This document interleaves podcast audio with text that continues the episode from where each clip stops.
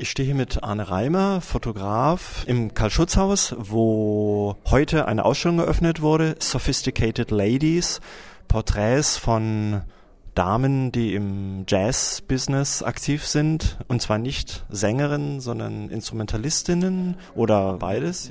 Wir stehen jetzt hier im Flur vor den Bildern und wollen uns ein bisschen über die Fotos und die Hintergründe unterhalten.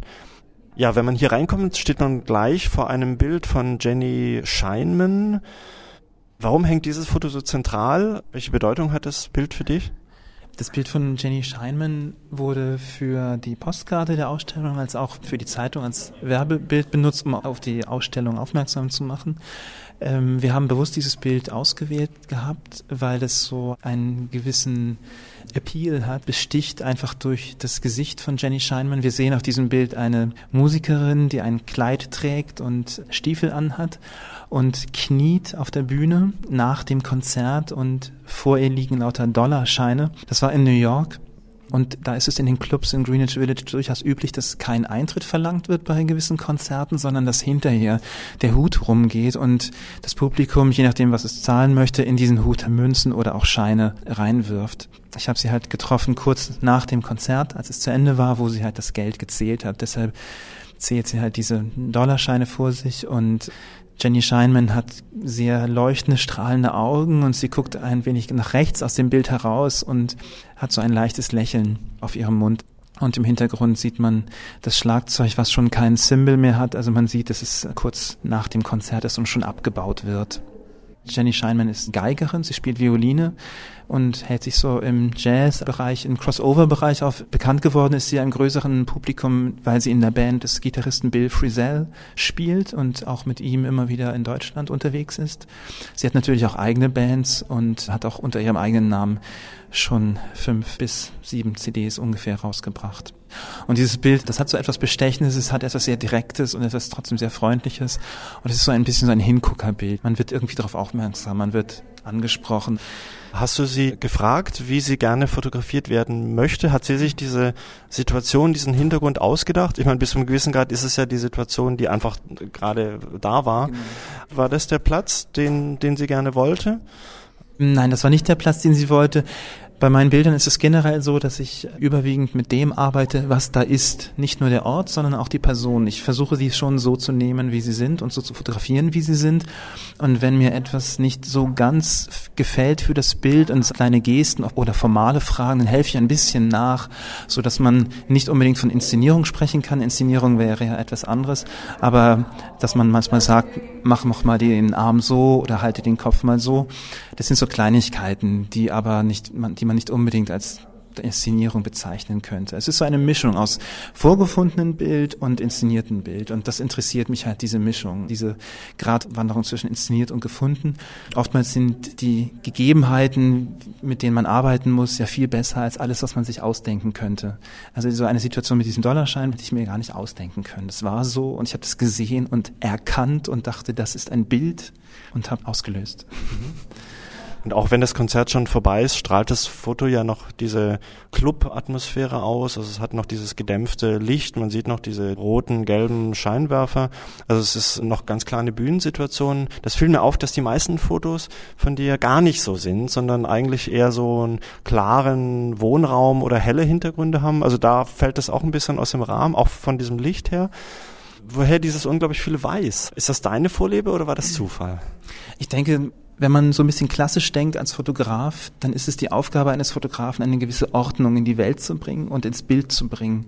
Wenn man einfach nur das sehen würde, wie es ist und so fotografiert, dann ist da sehr viel Unordnung im Bild. Und damit meine ich, dass man eine Situation erstmal so fotografieren muss, um sie zu einem Bild zu bekommen. Das heißt, was man sieht, ist nicht immer sofort das Bild, sondern muss hier und da ein bisschen nachhelfen. Und es hilft dem Auge ungemein, wenn zum Beispiel im Hintergrund, wenn der Hintergrund nicht zu, ähm, im Amerikanischen würde man sagen, wenn es nicht zu busy ist, ja, und wenn nicht zu viele Dinge im Hintergrund rumstehen. Das kann manchmal für das Bild extrem störend sein. Und ich finde es oft gut, wenn der wenigstens der Kopf vor einem relativ freien Hintergrund sozusagen freigestellt ist, dass man dadurch einen oft besseren Zugang zum Bild als auch zu der Person bekommt. Es sind ja auch keine Pressefotos, sondern es sind ja Porträts letzten Endes. Ne? Also der, das Gesicht sollte ja eigentlich auch im Vordergrund stehen. Vielleicht können wir uns ein Bild rauspicken, wo genau das zutrifft. Ja, jetzt stehen wir vor einem Foto mit Abby Lincoln, also der vor kurzem verstorbenen Jazz-Legende. Foto von 2006. Und da haben wir genau diesen weißen Hintergrund, von dem wir gerade gesprochen haben. Wie kam es zu dem Bild? Also es ist bei diesem Bild nicht ganz, also es ist schon ein weißer Hintergrund da, aber ich finde es immer wichtig, wenn es komplett weißer Hintergrund wäre, fände ich es, glaube ich, auch ein bisschen langweilig. Ich bin ja nicht Richard Avedon, der komplett weißen Hintergrund benutzt. Ich finde es immer gut, wenn man schon, ein, sei es nur eine kleine Andeutung einer gewissen Räumlichkeit erkennt oder das Auge zur Lokalisierung ähm, einen Ort erkennt oder sich zurechtfinden kann. Hier könnte es das Wohnzimmer von Abby Lincoln sein, ist es aber nicht. Es ist einfach eine Hotellobby wo sie gewartet hat am Morgen nach ihrem Konzert.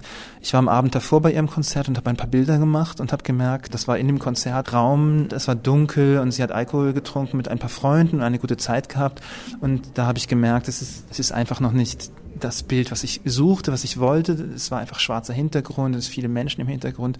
Und hier ist es dann so, dann bin ich am nächsten Morgen hingefahren zu ihrem Hotel und habe sie abgepasst, wie sie auf ihre Limousine gewartet hat, auf ihr Auto, das sie abholen sollte. Und da hat sie also gewartet. Und da war also jede Menge Zeit und es war kein Manager, der sie beschützt hat im Sinne von, du darfst das aber nicht, du böser Fotograf, sondern ich konnte sie ein paar Minuten fotografieren. Es war ein sehr schöner Moment und sie hat das gern mit sich machen lassen.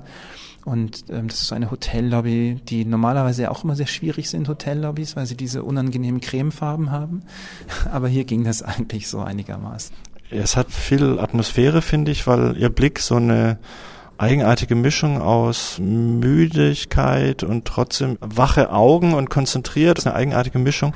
Ja. Hast du da zusätzlich beleuchtet oder war das das Licht, was du dort gefunden hast? Nein, es ist so, dass ich mit einer Mittelformatkamera arbeite, mit einer analogen Mittelformatkamera und die sind noch etwas lichtschwächer meistens als Kleinbildkameras. Und ich habe bei dieser geringen Hotelbeleuchtung einen zusätzlichen Blitz einsetzen müssen.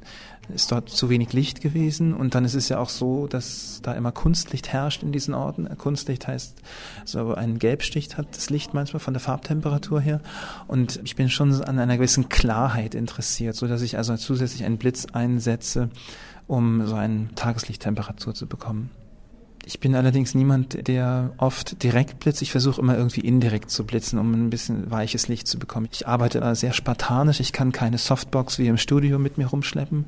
Stattdessen habe ich einen kleinen Handblitz und damit blitze ich meistens indirekt und dadurch entsteht auch ein weiches Licht. Das funktioniert nicht immer, aber ich habe jetzt seit 15 Jahren Erfahrungswerte damit und kriege das eigentlich immer irgendwie hin.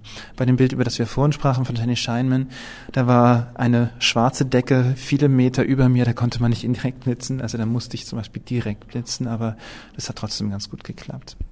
Also das heißt, du fotografierst sie, sie guckt so ein bisschen links an dir vorbei und du hältst den Blitz nach oben und ja. blitzt hoch zur Decke genau. und hältst dadurch ein bisschen auf. Fotografie ist ja immer eine Sache von Bruchteilen von Sekunden und der Blitz geht also nach oben an die Decke und kommt in der gleichen Sekunde wieder zurück indirekt und dann hat man eben so eine Situation. Das ist kein Geheimnis, das machen ganz viele.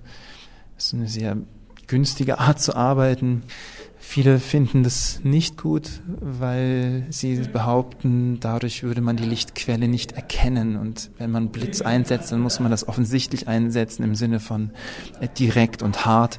Da gibt es unterschiedliche Auffassungen in der Fotografie, wie man Blitz einsetzt. Da gibt es kleine Glaubenskriege, aber Und dann hat ein Gesicht natürlich auch eine helle und eine schattige, dunkle Seite. Und bei dir ist das ganze Gesicht relativ gut ausgeleuchtet. Ne? Also man erkennt alle Passagen. Das ist generell deine Arbeitsmethode. Mich interessieren schon Licht und Schatten, aber mich interessiert auch immer, was in den Schatten ist. Und deshalb versuche ich so eine gewisse Gleichmäßigkeit des Lichtes hinzubekommen. Mhm.